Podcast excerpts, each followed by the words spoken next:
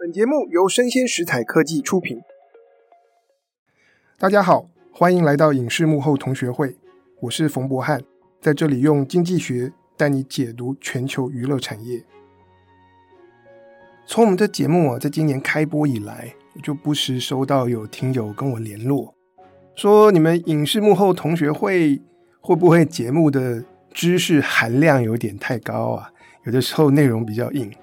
那我想我忘记跟大家讲一件事情，就是我们的节目是得到国科会补助的科普节目，所以其实表面上在跟大家聊很多娱乐产业的现象，但其实我们也带出了很多很实用、很重要的一些经济学观念，以及我们从产业的视角来看我们生活当中的娱乐。不过在我们今天这集节目当中，我就想。来一点软性的话题，就跟大家聊聊天。聊什么呢？在十月底的时候，因缘际会之下，我跑去高雄电影节参加了他们的 XR 无限幻境的展览。这是列在高雄电影节底下的 XR 作品的展览单元。那 XR 是什么呢？英文叫 Extended Reality，翻译出来叫做延展实境。它其实是。包含了 VR、AR 和 MR 各种各样结合了科技和艺术新形态的创作。那在一开始的时候，我先跟大家简单介绍一下这一堆 RRR，可能你会觉得听起来有点头昏呢、啊。那 AR（Augmented Reality） 我们称之为扩增实境，其实就是以我们所生活的真实世界为基础，用各种的数位方法来增加新的。视觉、听觉和不一样的感知，比方说几年前啊，曾经红极一时的这个宝可梦的游戏《Pokémon Go》，就是一种 AR 扩增实境。还有呢，平常生活中现在可能已经无所不在了，大家就那个 IG 滤镜啊，就是你透过滤镜来拍照，然后你的朋友耳朵就就就变成猫耳朵，或者是脸上泛红，这些都属于扩增实境的效果。那 VR 呢？Virtual Reality 就是虚拟实境，大家戴上头盔，进入到一个完全虚拟的世界当中啊，具有非常强大的沉浸感。那 MR 又是什么呢？这个 M 就是 Mixed Reality，我们称之为混合实境，它常常是这个虚拟实境跟扩增实境的混合体。所以，体验者啊，我们一部分又看到现实的环境，一部分是虚拟的环境，在虚拟的环境当中又增加了扩增实境的效果。讲起来是不是很悬呢？但其实，如果我们回想一下，在电影《钢铁人》里面啊，那个主角东尼在他的地下室的那个工作室，他利用 3D 全息投影，然后在空中创造出一个面板，他可以在上面操作。那这样的效果，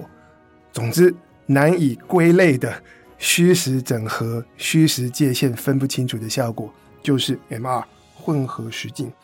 所以十月在高雄电影节里面，他们的 XR 单元呢，大概就展出了将近四十部扩增实境、虚拟实境和混合实境各种各样的作品。那我当时其实是为了看这个 VR 作品而去的。其实讲到要去。跑一趟高雄也是一个很特别的机缘呢，因为我跟我自己的团队，我们有作品啊、在准备要参加国际的影展，那我就很希望利用高雄电影节的机会，能够跟国内外啊不同的这些未来内容的创作者、艺术家能够有机会交流。但是呢，我又没有收到 来自这个影展官方的邀请函，要跑他们的这个。呃，论坛啊，然后酒会啊，怎么办呢？那就有一个解方，就是跑点到那个年代售票，你可以买 VIP Pass，一张票三千块，你就拿着票就可以通关了，什么场合都可以去。所以原本就是在这个机缘之下临时起意，希望认识几个朋友跟他们开会，就买了票就去。有了 VIP Pass，但是我没有高铁票，所以我这次去呢是呃这个自由座。也没有位置，就是在车厢跟车厢中间那个厕所前面的地方，就一路就从台北啊站到高雄。到了那边以后，既然买了这个可以无限通关的这个 VIP Pass，那当然啊，他们所有的作品是可以给我吃到饱的。那我马上就面对到一个大抉择：两天一夜在高雄，要挑哪些作品来看？两天时间毕竟是有限啊，那时候要怎么选呢？我这时候啊，立刻就发现到我面对到一些选择障碍。怎么讲？理论上吃到饱啊，你就看这个作品的目录，结果发现，在展出的这些 VR 作品里面呢，有那个体验当盲人的，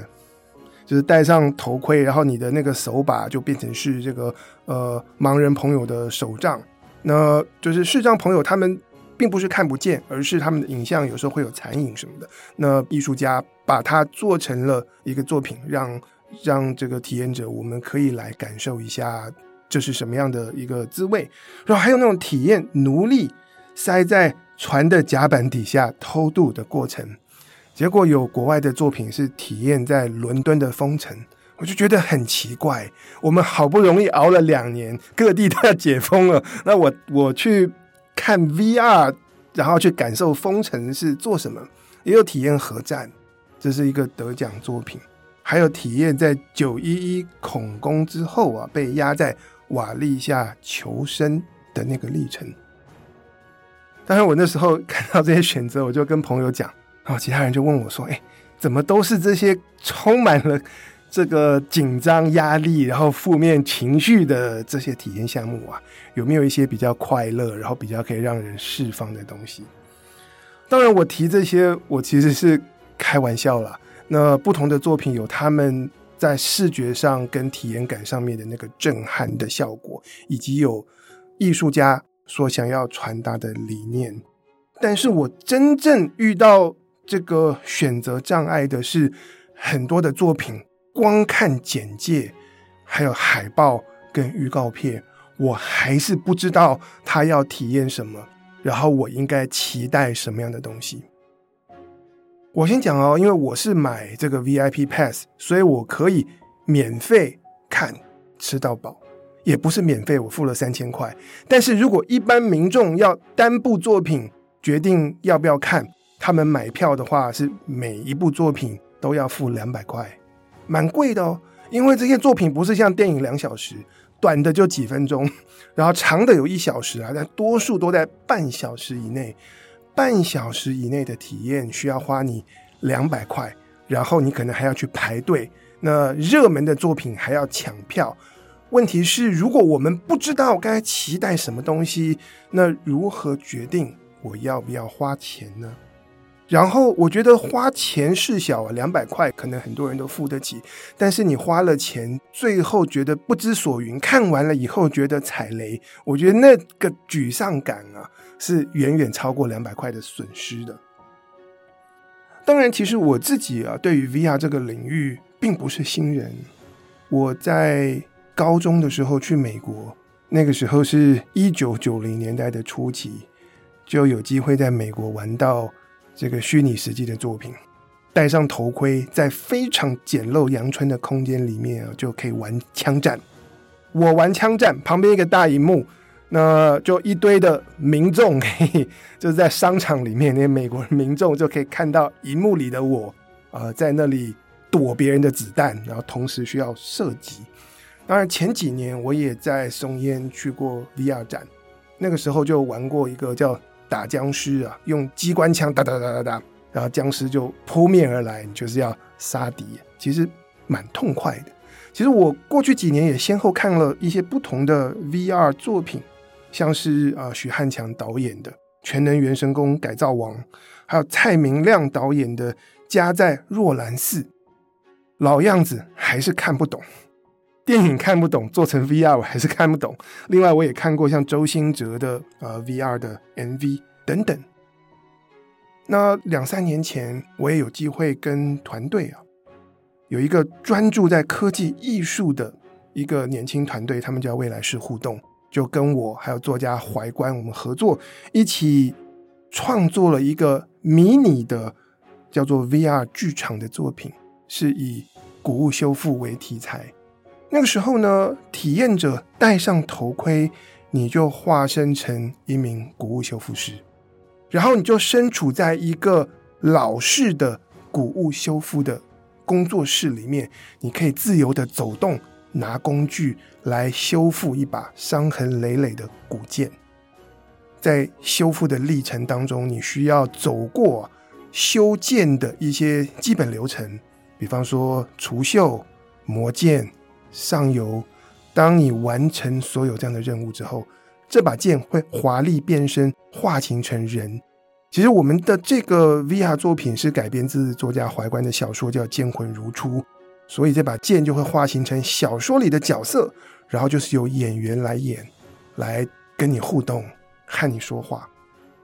那所以呃，要来做 VR 的创作，其实我也有经验，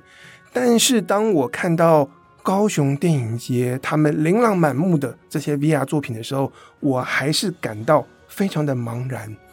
我跟大家举例啊，我就念一下我那时候看到一些作品的简介。比方说，有一部作品也是在国际上得奖的，叫做《后人类计划：定制你的完美宝宝》。它的文案是这样写啊：你想要孩子吗？你和你的伴侣期待什么样的宝宝？欢迎来到我们这里，是一间数位生育诊所，提供多元化、克制数位生育服务。那么我们会提供你这个舒适无痛的生育经验，也欢迎任何个人或家庭前来咨询，产下你自己的数位宝宝。我看完这个作品，它不是两百块，它是它的价格是超过五百块，蛮贵的。我让我看完以后，丈二金刚摸不着头脑。然后他们的这个。剧照就是一个白色的箱子，然后再来就一个老外，然后弯腰戴着 VR 头盔在看箱子里面。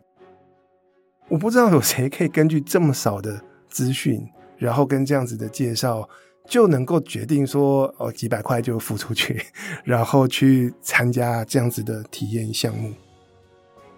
所以呢，我今天名义上是要跟大家聊聊我看 VR 的经验。其实我真正想要跟大家谈的是，当我们面对了全新的技术，带出了这个前所未有不同的格式、不同的样貌的作品，很难描述的时候，观众会面对到什么样选择上面的困难？那么反过来，从这个内容的创作者或者是制作公司的角度，面对全新形态的这样的科技作品。我们到底应该要怎么样去介绍，能够帮助勇于尝试的观众去做选择？这个问题必须要能够解决，必须要能够突破。我们像是 VR、AR 这种，就结合科技跟艺术的这些未来内容，才有办法真正的普及。好，如果要思考这个问题的话，那我就先跟大家讲，当时啊，在高雄一开始第一时间就能够吸引我，让我心动，想要。想要去看的作品有些什么呢？结果第一个让我心动的作品，高雄没有展，但是是我之前在脸书上面不停的收到他们的广告。后来我在文策院的那个 TCCF 未来内容展有机会看到，它是天野喜孝的 VR 美术馆。半年多前他们应该做了群众募资，我不知道大家有没有收过这样的广告。那天野喜孝是谁呢？他是日本的。知名的人物设计师和插画家，他的代表作包括是这个我小的时候科学小飞侠卡通的这个人物设定，那后来有这个 Final Fantasy 的人设，另外是我老婆说她小时候最喜欢看的那个吸血鬼猎人 D，这是小说，但是他帮他画插画，所以天野喜孝的这个创作生涯，其实他的代表作。是，是我们其实蛮多在台湾的人，呃，可能是童年的回忆或成长过程中我们喜欢的东西。那天野喜孝他是很少数哦，是能够在纯艺术以及动画游戏这种大众通俗的领域都得到最高成就的这个创作者和艺术家。那他的作品的风格有些时候细致妖艳，然后就充满了这种幻想性。所以，当我一开始在脸书上收到广告，VR 美术馆，你可以走进去，然后在长廊或者是在一个空间里面，墙上挂着天野喜孝他的画作，然后你走到每一幅画的前面，这幅画就会开始变得立体，非常有趣。我想我们大家都有过进入一个不同空间的经验，逛美术馆的经验，我们知道那是什么。然后我们也看过。哈利波特啊之类的电影，然后我们知道说，哎，你经过了一幅画，然后它开始从静态变得会动，开始从平面变成立体，或甚至我后来去体验天野喜孝 VR 美术馆的时候，我比较顽皮啊，有些大幅的画，我就脚步往前跨，我就走到画里面去。我后来还被卡在一幅画里面出不来，需要工作人员帮我，因为我走到一个地方变成是那个 VR 的设备，它有点。侦测不到我人在哪里，但我要讲的事情是一个带有奇幻感的美术馆。这件事情是我们很多人已经理解、可以想象的东西，以至于当一个 VR 作品它主打 VR 美术馆，然后又是可能很多人啊童年回忆的这些作品，从平面变成活起来，那大家就会觉得好奇。就会想尝试，就会想去看。好，当然这个天野喜孝 VR 美术馆当时高雄没有，但另外一部作品引起我的兴趣。这部作品叫做《极限攀登阿尔卑斯》，然后它的故事呢是这部作品蛮长的，是长达一小时。然后它聚焦在有一个叫做这个攀岩的运动家，这个攀岩家，然后他是。它的特色是它不用绳索的，就是徒手，然后叫做艾利克斯·霍诺德，然后他先前在美国挑战那个优胜美地国家公园的酋长岩，后来他又跑到了阿尔卑斯山，然后在这整个登山攀岩的过程，把它做成 VR。我想我们看到这样的简介，大家也不难理解，立刻就可以有画面。阿尔卑斯山，我们知道；照片、影片，我们知道。那如何透过 VR 把你带到这当中，身历其境，而且是跟着这个攀岩家，而且是跟着这个攀岩家一起啊走他的这个旅程。因为我们知道如何期待，我们能够明白这个作品在讲什么，所以就变得相对比较愿意去尝试。不过到最后啊，因为我在高雄有两天一夜的时间，所以我还试了一些我原本不抱期待或者是不是特别有兴趣的作品。结果我回来才发现，整趟这个高雄电影节之行，真正让我最喜欢而且深深触动到我的，果不其然，是有两部我原本根本没打算看，后来在柜台。然后跟这个工作人员讨论，然后取票的时候，一念之间，我拿了票过去看，没想到就成为我的最爱。所以我现在跟大家聊一聊这两部作品是什么，那我为什么喜欢？还有啊，就是我看回来之后，从高雄回到台北，就是我开始经历到一系列的痛苦了。我要跟老婆，然后跟我的朋友来推荐，说我看到多么多么精彩的作品。他们都一脸茫然，说：“啊，这这是这是什么？”然后上网路查一查，翻了资料，看了海报，看了剧照，看了预告片，说好像这也没什么嘛。其中我最爱的这个作品之一，叫做《保罗·克利的木偶》。最后关头让我决定要去尝试，是因为我发现他拿了好多奖，包括新影像艺术节镜面具奖。多伦多独立电影工作者影展的最佳 VR，还有加尔各答国际斜点影展的最佳 VR，这部作品在讲什么呢？如果我只是看它的剧情简介，基本上就是德国的画家，然后为了躲纳粹，他就跑到瑞士去。不过在这之前，我先跟大家介绍一下保罗·克利是谁。他是十九世纪末二十世纪初的德国画家。那他的画风啊，被封为是超现实主义、立体主义和表现主义。那我们就请大家望文生义，可以想象一下他的美术风格。他除了画作，他还创作了很多很多的布偶。其实现在呢，也有在瑞士的这个博物馆啊收藏跟展出。那这个 VR 的作品叫保罗克利的布偶，背后的创作者是 DNA Studios。那这个工作室呢，他们推出一系列是以国际知名画家为题材的 VR 作品，然后他们专门是把这些画家或艺术家生前作品的那个美术风格，用它来打造场景，然后在这个场景当中来演绎那一位艺术家他生平的故事。所以，在这个保罗克利的布偶这个 VR 作品当中，他们做了什么呢？他们把保罗克利他生前那些在博物馆、美术馆收藏的布偶全部都扫描，然后再用动画技术让这些布偶活起来，可以演戏。同时，他们用保罗克利生前的画作来建构我们 VR 这个虚拟世界的场景，然后这个布偶就在这个场景里面演出保罗克利他的故事。原本幸福美满的家庭，结果纳粹的军队闯入小镇，抢走他的作品，胁迫他要服从这个纳粹的政权。那保罗克利不愿意屈服，就带着妻子逃到瑞士，重拾画笔，然后创作出他生命中最愤怒也最具有生命力的艺术杰作。光我讲到这里，我相信大家的想法会跟这个我。之前我老婆和朋友的想法一样，觉得这个特别在哪里呢？我觉得这就是我们面对到新形态艺术当中的一个困境跟障碍。当时我所看到的东西是什么呢？布偶就在我面前演戏，我伸手可得，然后我可以从不同的角度，然后我可以把头凑近去细看他们身上的每一个细节，而他的那个场景。大家讲到布偶，可能布偶戏，可能想到布袋戏啊，或者是以前那种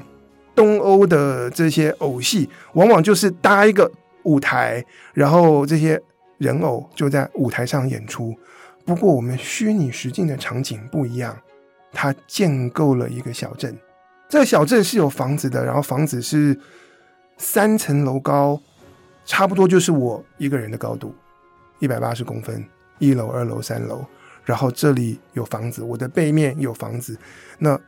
不同的空间就前前后后会有不同的布偶出现，然后会有剧情发生，所以我等于是被布偶被这样子的场景所包覆，而我可以自由的决定我要往哪里看，哪里有声音，哪里有动静，我把头凑过去，然后看看发生了什么事，很奇幻的感受，可是可能要亲自经历才能够。体会真的知道这发生什么事情，真的是非常非常惊人的视觉场景。另外一部作品啊叫做《一瞬之间》，英文叫做《Glimpse》，真的就是一眨眼这样子的时刻。最后关头，我决定要取票去看这部作品，同样是因为啊，他得了很多奖，包括坎城影展 X 二单元的最佳 VR 互动体验奖。安锡国际动画影展的 VR 水晶奖，还有沙之河沉浸影像节的最佳沉浸艺术奖。那这部作品啊，其实是两位导演联手，其中一位呢是得到奥斯卡最佳短片的导演班杰明·克利里，还有另外一位曾经是任天堂的御用游戏设计师，叫做麦克·欧康纳。他们合作，然后这个里面的。男女主角人物是动画做的，可是他也是由非常知名的演员，包括《金牌特务》的泰隆·艾格顿，还有《波西米亚狂想曲》的露西·波顿，由他们来配音。这故事是讲什么呢？它是一个关于失恋的故事。主角是一个插画家，然后他的长相就是一个熊猫人。基本上就是人形，但是头是熊猫，就很像我们去看那个运动比赛，在旁边当啦啦队的那种吉祥物。熊猫人他叫何比，跟他的女友或者是前女友是一只小鹿啊，叫做莱斯。那在他们分手之后，这个何比他就当然心情很很难过，就整天躲在他的工作室、他的画室里面。但是他画室里面呢，有他的日记。他是画家，所以他的日记是用画图的，然后有打录机，然后旁边有一个字纸篓，有他以前写过的信啊，纸笔的等等东西啊，揉成一团丢在里面。他就在工作室里面，这些不同的东西，其实留下了他跟他的前女友过往的种种回忆，然后带出之前的相识相恋，然后回到他们一开始争吵的这个起点。然后再重新看到他们被生活所磨光的爱情，还有又回到他们曾经在一个特殊的节日，属于他们之间的节日，吹蜡烛许愿的那个瞬间。这个东西讲起来，大家可能还是觉得平凡无奇，但是当时我觉得它很吸引我的是它那种空间变得超现实的奇幻感。首先啊，这个作品的设计就是我们体验者，就是那个熊猫人，就是何比。然后我们甚至是可以旁边有一个镜子，然后我照镜子就会看到我自己，然后是一个熊猫头，然后我可以做动作，然后我我可以看到镜子里的我跟现实我身为一个体验者啊所摆出来的姿势等等。那在这个过程中，我可以去翻何比的日记簿，当我翻页新的一页，它可能就会漂浮到空中。然后在空中再幻化出过去回忆的种种的这个场景，然后我觉得印象最深刻的一段，让我印象真正深刻的，我在这里不爆雷，在这个作品的结局啊，有一个非常非常奇幻感很强烈的这个经历，是是完全意想不到，然后让整个人可以哗这样子释放出来，但是扣掉了最后哦。中间有一个场景，我印象很深刻，是我们体验者就是何比啊，然后我们是在室外的空间，然后下着雨，然后我可以伸手去接从天上掉下来的这个雨水的水滴，然后我每接住一个水滴，这个水滴会破掉，然后从里面传出一句对白，而那个对白是何比过去跟他的这个女友。啊，他们曾经讲过的话等等，这样的感觉其实非常非常的奇幻，也不知道要怎么形容，呃，那样的感受。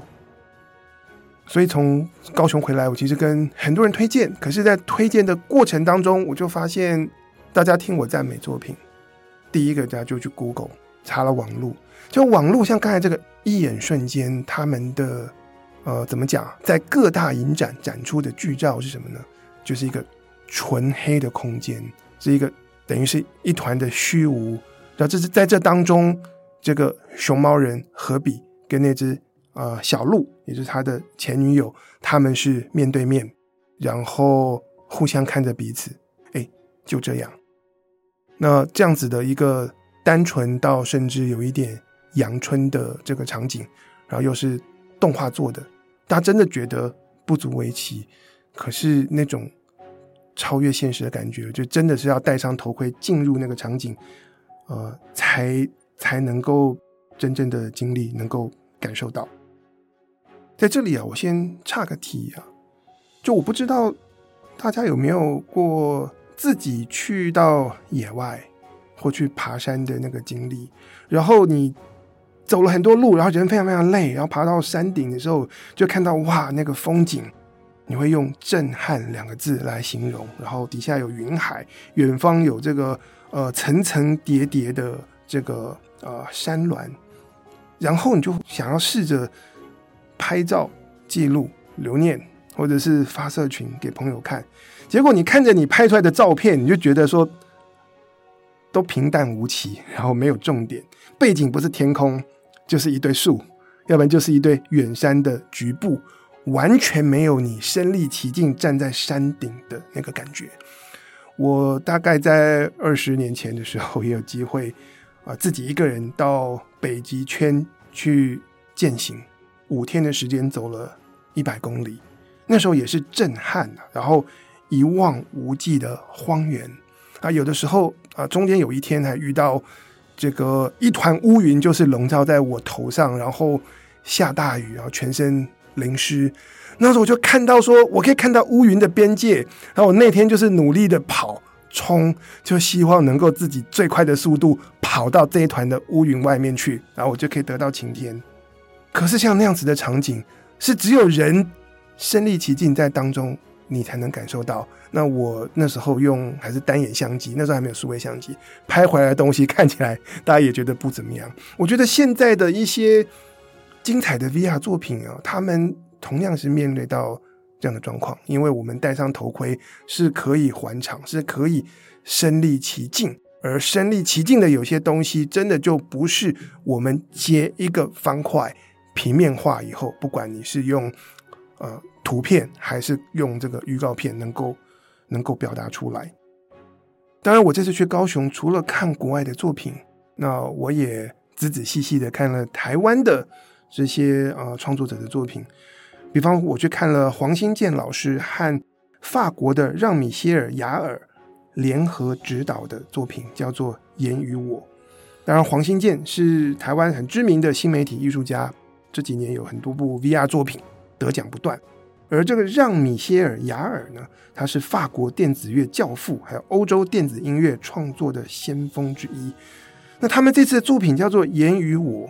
我们也来看一下这个故事的简介啊，就是他们作品的这个文字说明。他说，《言与我》这部作品是源自法文的“监视”这个字，“监视”的英文是 “surveillance”，但他们用的是法文。那说这个字的原意呢，就是。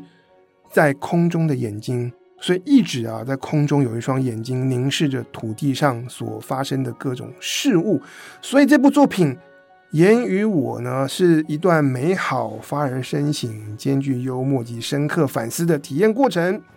让人让体验者去思考，在人类社会当中，监视跟被监视共同交织的故事，有没有很抽象？哇，非常的抽象。抽象到我当初也是差一点就错过，决定不看。但是因为我我以前有看过黄新建老师的作品，所以我想试试看。但实际上这部作品带给我的体验是什么呢？过程中多数的时间，其实我是坐在椅子上，当然中间有一小段是可以让我飞，然后可以自己决定怎么飞。但多数时间我们就是坐在椅子上，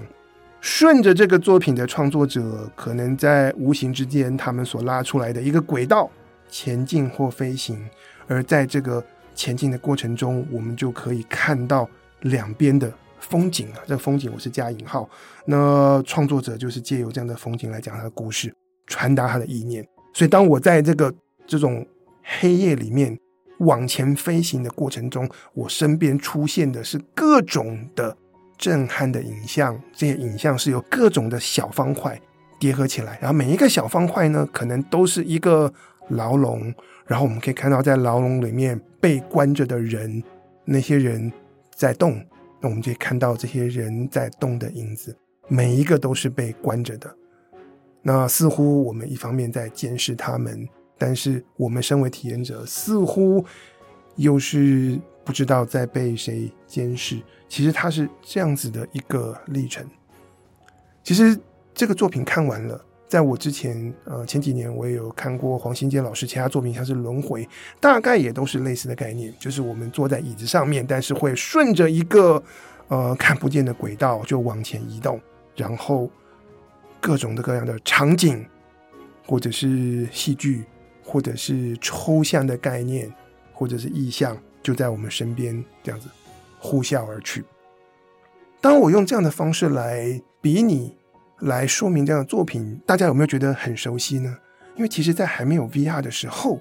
我们的世界就已经有这种东西了。如果你有去过迪士尼乐园，不管是加州的，还是东京的，还是香港的，迪士尼乐园里面有一种类型的游乐设施，就是到了现场，大家就坐在，可能是几个人就坐在一一个小车子里面，或者是一艘小船上，就顺着轨道前进。包括很有名的这迪士尼的鬼屋，也有人翻成幽灵公寓是这样子，那就经过你旁边就是各种奇幻的这个效果的这个幽灵或鬼魂，还有后来被改编成电影的《加勒比海海盗》，一开始也是这样的游乐项目。我们顺着轨道前进，然后看周遭的风景跟故事，而这样子类型的这种娱乐设施，在迪士尼乐园里面，英文他们都称之为 ride，R I D E。就是搭乘着什么东西的一趟旅程。那对我来说，黄新建老师的作品，还包括这次的《言与我》，其实就属于 ride 这样子形式的体验类型。只是我们搭这个 ride 是可以看鬼，是可以看海盗，也可以看这个艺术家所要呈现的监视与被监视的这样子，可能会让人惊心动魄的一个呃图腾和景象。除了《言与我》，我后来呃。也看了一部作品啊，不是在高雄，是回到台北以后，是河床剧团郭文泰导演的作品啊，叫做《遗留》（All That Remains）。然后这部作品啊，入围了今年的威尼斯影展的沉浸式内容竞赛。那《遗留》这个作品是什么样的样貌呢？其实我觉得这作品我不太明白它的故事或剧情是什么。可是却传达出一种意象，在这作品里面，其实我周围是黑的，我仿佛是在一个呃一个狭小的空间，那个房间里面，然后那个演员站在那边，就是看着我，凝视着我，直接看进我的眼底。我需要说那个效果，当然他们的，我觉得导演的指导跟演员的诠释非常的厉害，那个凝视啊，强而有力。而且是让我身为体验者，我是没有办法甩头，没有办法逃避掉。就是靠那个凝视，我觉得这个作品就传达出了某一种的力量。那这样子的形式，到底可以类比到我们以前什么样的经验呢？其实河床剧团在过去他们在发展叫做呃沉浸式的剧场。这样的剧场啊，就有别于以前是那种镜框式的，观众坐台下，然后演员在舞台上演，我们看台上发生的事情。所谓的沉浸式剧场，其实谁是观众，谁是演员分不太清楚。观众其实就坐落在演员之间，或者是演员在观众周围表演，而演员和观众是可以产生不同的互动。那透过了 VR，他们把原本等于在实体世界所存在这样子的。演员跟观众有高度互动性的表演形式，透过 VR 来完成。总之，就是在这个过去一个月，看了这些不同的作品，跟大家做一些简单的分享。但是，这个分享我真正想要讲的东西是什么呢？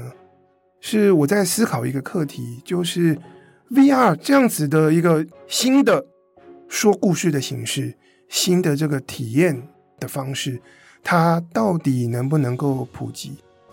所以呢，我就是简单跟大家聊一聊我在高雄电影节以及后来在 TCCF 未来内容展所看到有一些抓住我注意力的这样的 VR 作品。可是，在这过程中，我真正在思考的东西有几个课题。第一个就是 VR 这样子的说故事的形式。它到底有没有办法普及？我相信你现在在听我的 Podcast 节目，多数人是真的还没有机会体验到那么多的 VR 作品啊！我刚刚讲的作品，可能对你们来讲都是抽象的。那我们会不会进到某一天，这个 VR 的电影、VR 的剧场，或我们称之为体验，可以像我们今天的电影一样的是成为一个很普遍存在的？一个艺术形式呢，或者说没有办法像电影这么普及，它有没有变成像是舞台剧这样子的存在？就是我们三不五时就可以有机会，大家来感受啊各种各样不同的 VR 作品。在我们进到那个阶段之前啊，我觉得有几件事情是很重要。第一个事情就叫做类型。我想我在呃蛮久以前的 podcast 节目里面有跟大家介绍过类型的观念。类型就是帮作品分类，透过分类，我们可以让观众在事前就能够快速的了解跟抓到这个作品会带给你什么样的情绪体验，带给你怎么样的历程。所以 VR 想要普及，就必须要。能够很容易去向没有体验过 VR 的人来描述说，这是什么，这部作品在讲什么，而且它会带给你什么样的感受。在文献里面啊，所有关于影视娱乐的消费者行为的相关研究都指出一点哦，多数人都只喜欢看他已经知道是什么东西的作品，然后大家通常都不愿意去尝试还不知道是什么东西的东西，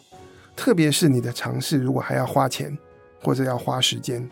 或者还可能冒着有人觉得说戴上 VR 头盔会不会头晕或者不舒服的风险。大家会很保守，所以我们如果要推广 VR，就必须要能够让大家用一个可以秒懂的方式，帮作品做介绍跟做分类，这点是非常非常的重要。像电影，我们就有以前有西部片啊、科幻片、奇幻片、推理片。那当你要去看推理片，你就会知道，你就会预期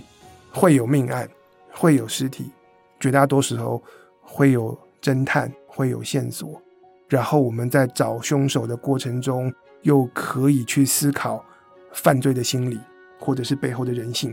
总之，这个类型的存在，让你知道要期待什么。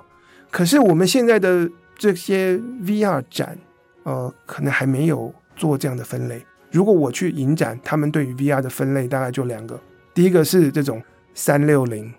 意思就是他当初是用这个三六零的。摄影机拍的，那观众体验者戴上头盔之后，你就是坐在一个圆凳子上面，其实你是不能走动的，但是你可以啊环顾四周。那还有一类，他们就称为是互动型的 VR 作品。那可是这个互动是很广义的，就包括你在里面翻书啊，然后吹蜡烛啊，或者是你曾经照手电筒，你曾经点选过什么东西，或甚至是你可以走动转换视角。来看这个场景，都被称为是互动。可是这么含糊的这种分类方式，我们没体验过的人就是没有办法想象。一直到非常近期啊，我之前呃查了一下资料，像是去年在 iTripleE 上面就开始有论文讨论 VR 这样新的形式的作品。的类型开始逐渐形成，但是这个类型他们一开始的这个也相关研究都还是针对在 Steam 有上线的作品，绝大多数是游戏，所以游戏就会产生各种各样的分类，比方说动作类型、射击的类型、呃运动的类型，或者是音乐的类型等等。那如果加上了一个 VR 游戏，然后告诉你它是要。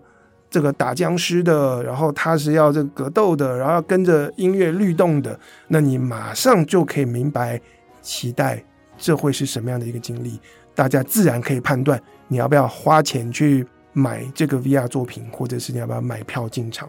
可是跳脱游戏的类型，我也看了今年的相关 VR 产业报告。其实 VR 的作品有另外一个东西开始普及了，它叫做非游戏类型的体验，英文是 Non-Game VR Experience。就包括我在高雄的电影节，在 TCCF 未来内容展所看的这些东西，其实广义来说都算。可是跳脱游戏类型，我们就发现说很难描述。所以我觉得这个产业接下来的发展，我们马上必须要面对，是不是再过几年，我们在影展的这些 XR 单元里面的作品，它慢慢会形成不同不同的类别。比方说，我觉得像是 Ride，也就是顺着轨道，然后去走一个历程。我觉得它是一个很容易懂，然后跟现实生活可以连接，跟迪士尼乐园可以连接的这样子的一个体验形式，它会不会变成这个类型？或者是我们透过 VR，然后是具有了那个剧场的感觉？像我刚才讲到保罗克利的布偶，它其实我就是被一个布偶戏的剧场所环绕，只是这个剧场不再只是一个戏台子，而是这个戏台子扩大了，成为一个空间。我就身在这个空间当中，这个空间当中有不同的房子，然后有高楼层，有低楼层。我们这些布偶有可能出现在远的、近的、高的、低的不同的地方，而我可以自由的选择我要从什么样的视角看。这种体验感跟我们在剧场看戏，你可以决定你的目光要往哪里移动，其实存在了异曲同工之妙。或许逐渐逐渐，我们的这些游戏类别以外的 VR 体验，会发展出 Ride，发展出这种类剧场的啊等等啊不同的这些标签，那慢慢的就可以引导还没有经历过 VR 的人知道该怎么期待。第二个，我觉得 VR 要发展要突破的一个困难，就是我刚才讲到那个体验啊，它很难用平面或很难用言语来描述。那这个部分该怎么补足呢？其实我前面在跟他聊我经验的时候，我已经埋了伏笔，把我觉得一个可能的解方放在里面。什么呢？我刚刚说我最喜欢的那些作品，我原本看了剧照都没有兴趣。后来真正吸引我临门一脚去取票，所以他们都得了蛮多奖，而我有机会认识那一些影展，认识那些奖项。我知道有的奖项是是把奖给那个他作品的意识形态或他作品的议题，但有的奖项真的是把这个奖发给他的叙事或他的视觉效果所带给人的震撼。那透过一些我所信任的。影展、VR 相关的奖项这样的标签，它成为了我最后在不知道怎么选择的时候呢，我选择的依据。而最后带给我的这个经验，我觉得是相当好的。所以，全新形态的东西，我们如何要建立这个具有标签效果、光环效果，然后是可以得到大众的观众信任的这些奖，我觉得是相对重要。最后一点啊，我前面没提到，可是我觉得对于 VR 的发展也是呃也是有很大的影响。我觉得整个 VR 体验的过程真的是让人非常非常的孤独，而这个孤独感，你是真是戴上头盔经历你才知道。它不像看电影，你进电影院，除非当然现在很多有些有时候这个疫情期间大家进电影院说包场，旁边没有别的观众，可是多数时候旁边有观众，你知道有人在跟你一起看。那有人会跟着你一起尖叫，或者是有人在旁边跟着你一起哭，那个感觉会让整个情绪的体验变得更温暖、更有人性，或者是他创造了这个人跟人之间共同体验、共同经验，呃，这样的效果。可是 VR 目前我这次看的这些作品都不行，戴上头盔以后，我连要跟旁边工作人员沟通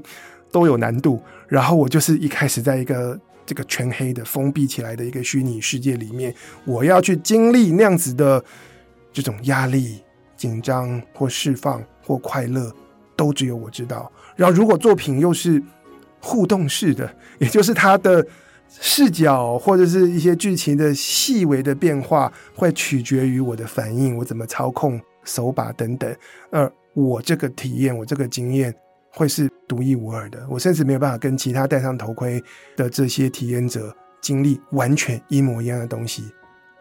然后你说有的人一个人爬山也是这样，但爬山你毕竟还是可以拍照，VR 我也拍不下来。我觉得这种的孤独感，某种程度上面也会限制 VR 的普及。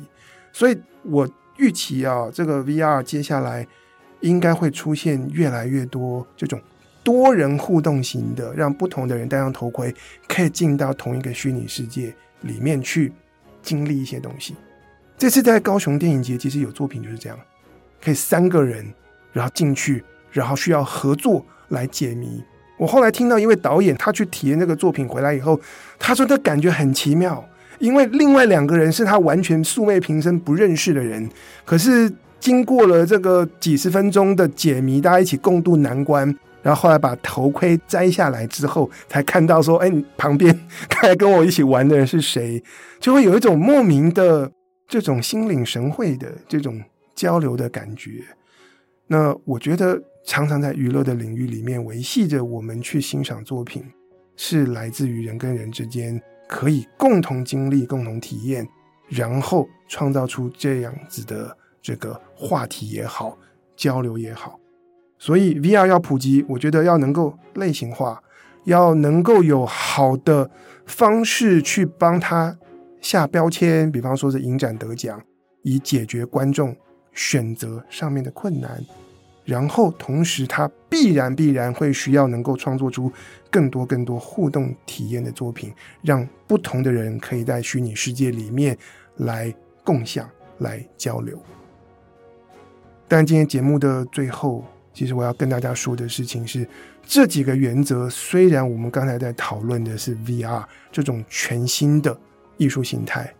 可是面对已经行之有年的我们的出版、我们的游戏、我们的电影、电视，何尝不是这样？在我们推广作品的时候，从创作者或从制作公司或从一个行销企划的角度出发，我们在推广作品的时候要怎么样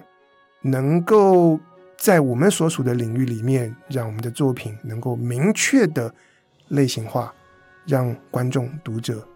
知道该期待什么。这件事情非常非常的重要，帮助大家选择，就是帮助我们自己的作品更容易被看见，就让我们的创作可以发挥更大的影响力。以上就是我们今天的内容，希望你喜欢，请大家帮我按赞、追踪，并且给我五颗星。我是冯博翰，影视幕后同学会，我们下次见，拜拜。